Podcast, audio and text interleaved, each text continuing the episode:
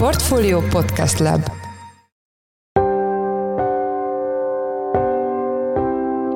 Mindenkit üdvözlünk, sziasztok! Ez a Checklist a Portfolio podcastje szeptember 25-én hétfőn.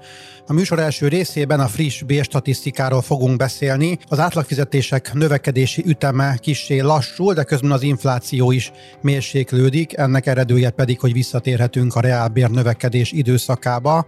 Bár ha 2023 egészére próbálunk meg jósolni, akkor nem lesz olyan rózsás a kép. A tavalyi évben sok volt az egyszeri juttatás, jutalom, egyszeri béremelkedés, és azért ez húzta az átlagbérek emelkedését is folyamatosan.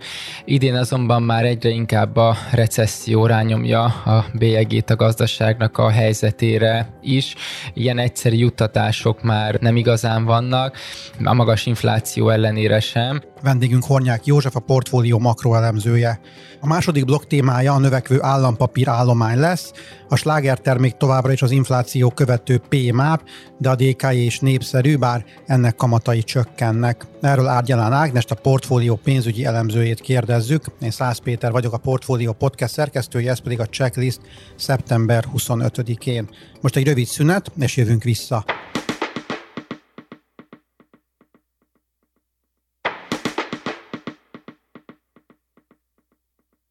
Miközben lendületesen nőnek itthon az átlagfizetések nominálisan, ez az emelkedés még mindig nem ért össze az inflációval, vagyis a reálbérek csökkennek.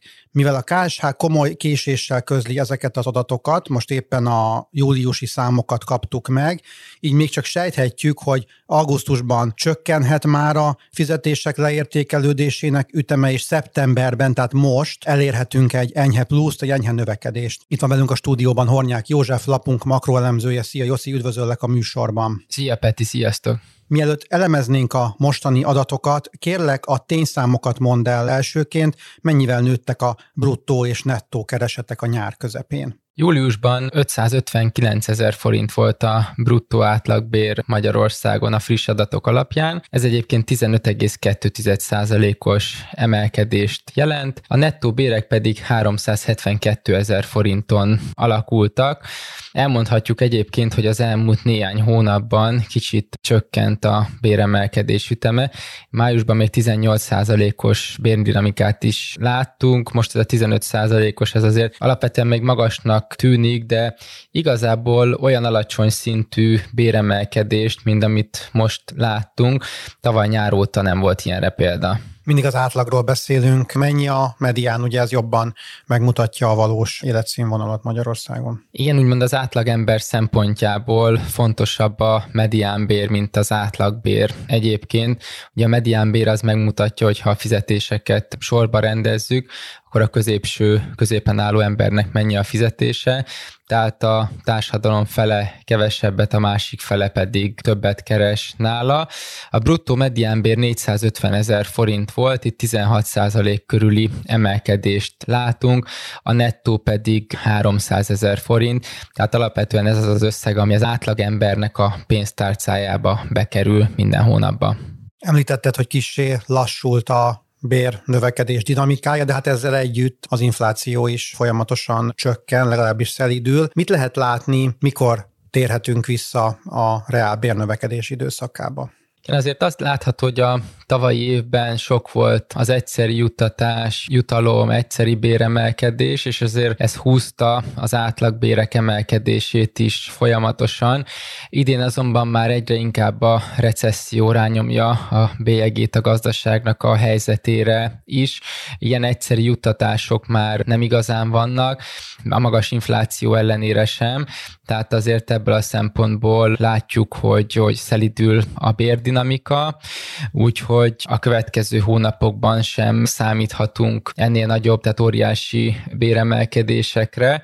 Azt már látjuk, hogy a nyár utolsó hónapjában 16,4%-os volt a, a pénzromlásnak az üteme, tehát várhatóan augusztusban már nem csökken érdemben a fizetéseknek a, a vásárlóereje.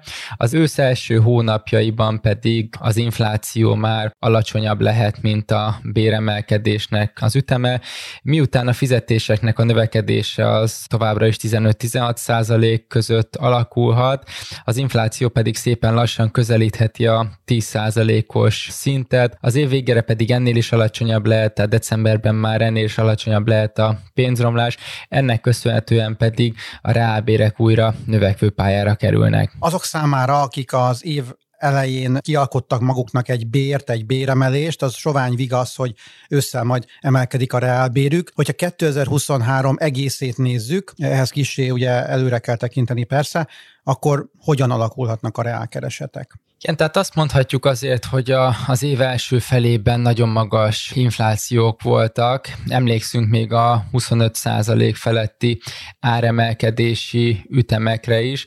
Ugye a bérek emelkedése akkor is érdemben elmaradt ettől, tehát 5-7 százalékos reálbérvesztességgel terhelt hónapok is voltak. Az, hogy az év végére visszajövünk majd a pozitív tartományba, azért az egy jó hír, de ezzel együtt is éves átlagban csökkenni fog a reálbér. Egy néhány százalékos visszaesés az tapasztalható lesz az átlagember számára.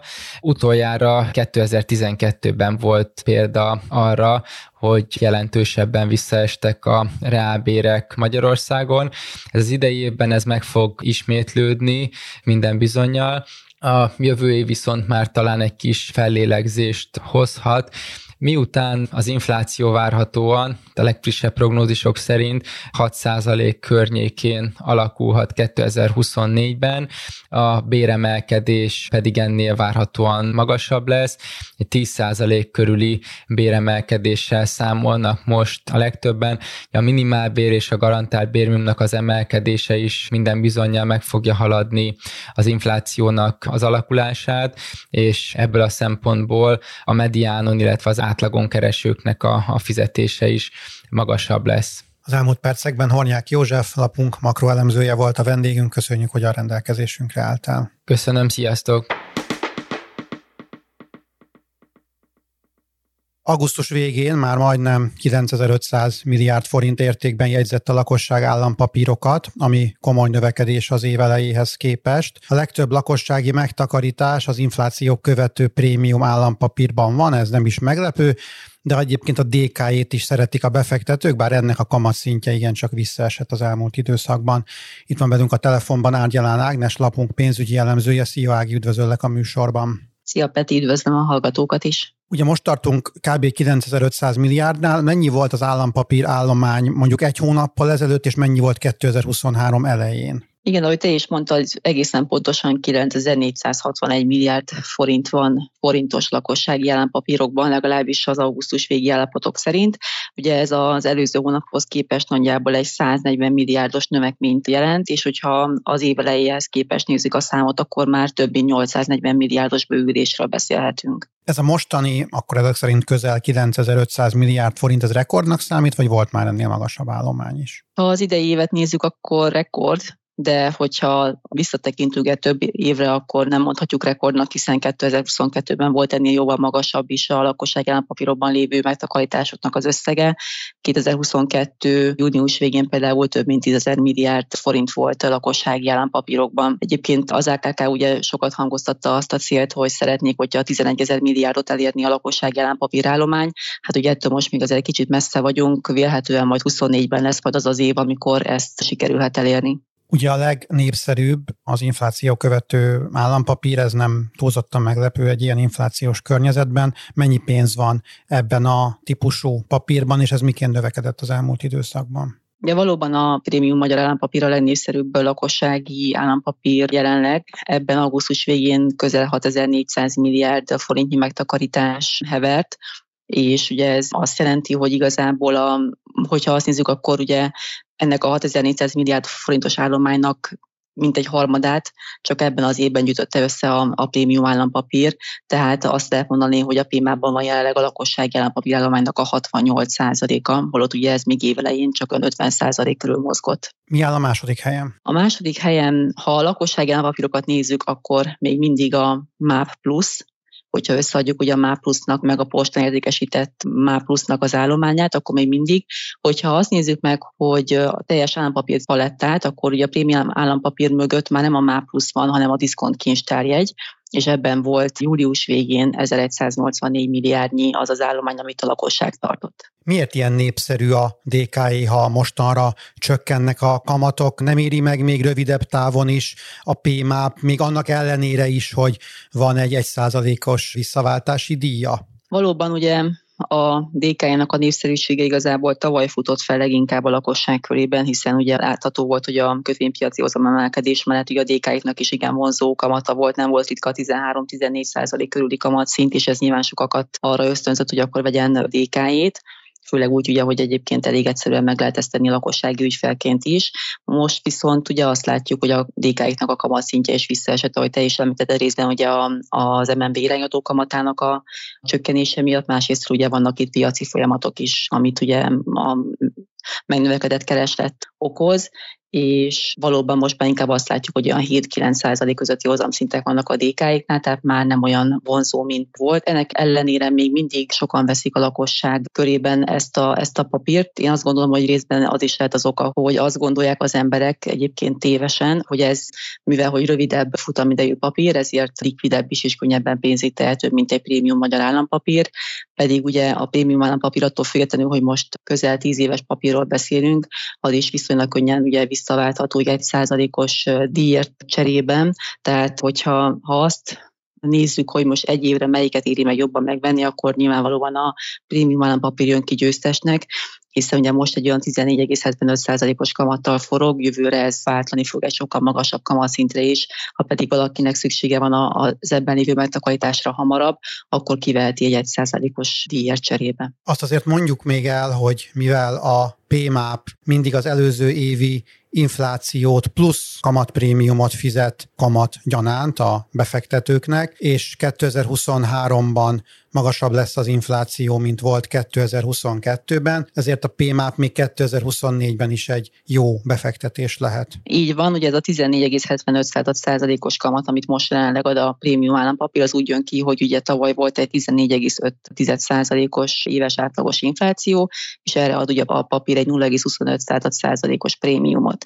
Így jön ki a 14,75, és ugye jövőre fog majd váltani, mert ugye jövőre már ezt az idei éves átlagos inflációt veszi alapul, amit most még nyilván nem tudunk, hogy mennyi lesz, de várhatóan egyébként jóval magasabb lesz, mint a tavalyi infláció, és ugye erre jön még egy kisebb prémium, tehát azt lehet mondani, hogy ennél a 14,75 százaléknál biztosan magasabb lesz a jövő évi prémium állampapíros kamat. Értem, köszönöm szépen az elmúlt percekben. Árgyalán Ágnes, lapunk pénzügyi elemzője volt a vendégünk, köszönjük, hogy a rendelkezésünkre álltál. Én is köszönöm, sziasztok!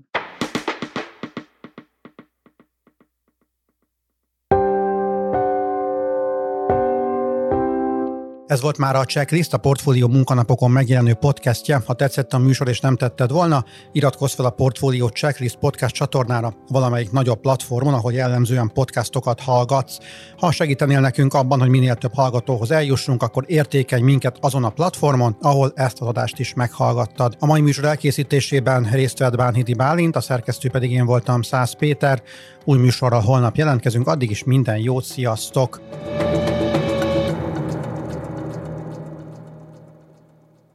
Reklám következik.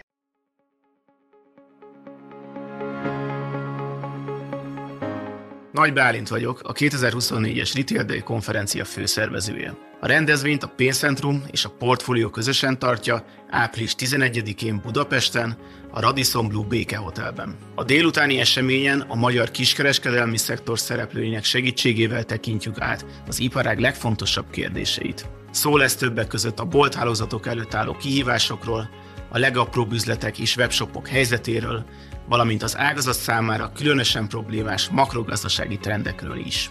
Jöjjön el ön is, további részletek és jegyvásárlás a portfolio.hu per rendezvény oldalon.